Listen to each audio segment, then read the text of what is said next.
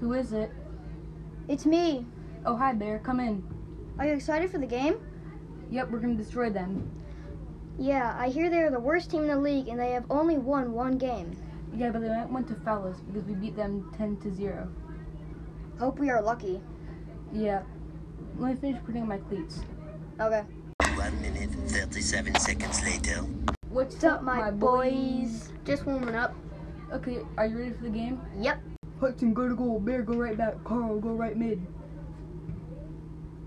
And the game starts. Carl passes it back to Bear. Bear passes it back to Hudson. Hudson loves the ball to Carl. Carl beats the players. He shoots and he scores. Goal! Great work, guys. We just need to finish in the goal box. And the second half is about to start. Carl intercepts the ball, passes it to Bear. What? Looks what? Looks like Bear's going to the goal. He shoots and he what? Where did the ball go? Why is there a hole in the ground? Uh, I D K. Did the ball go in the ground? But how?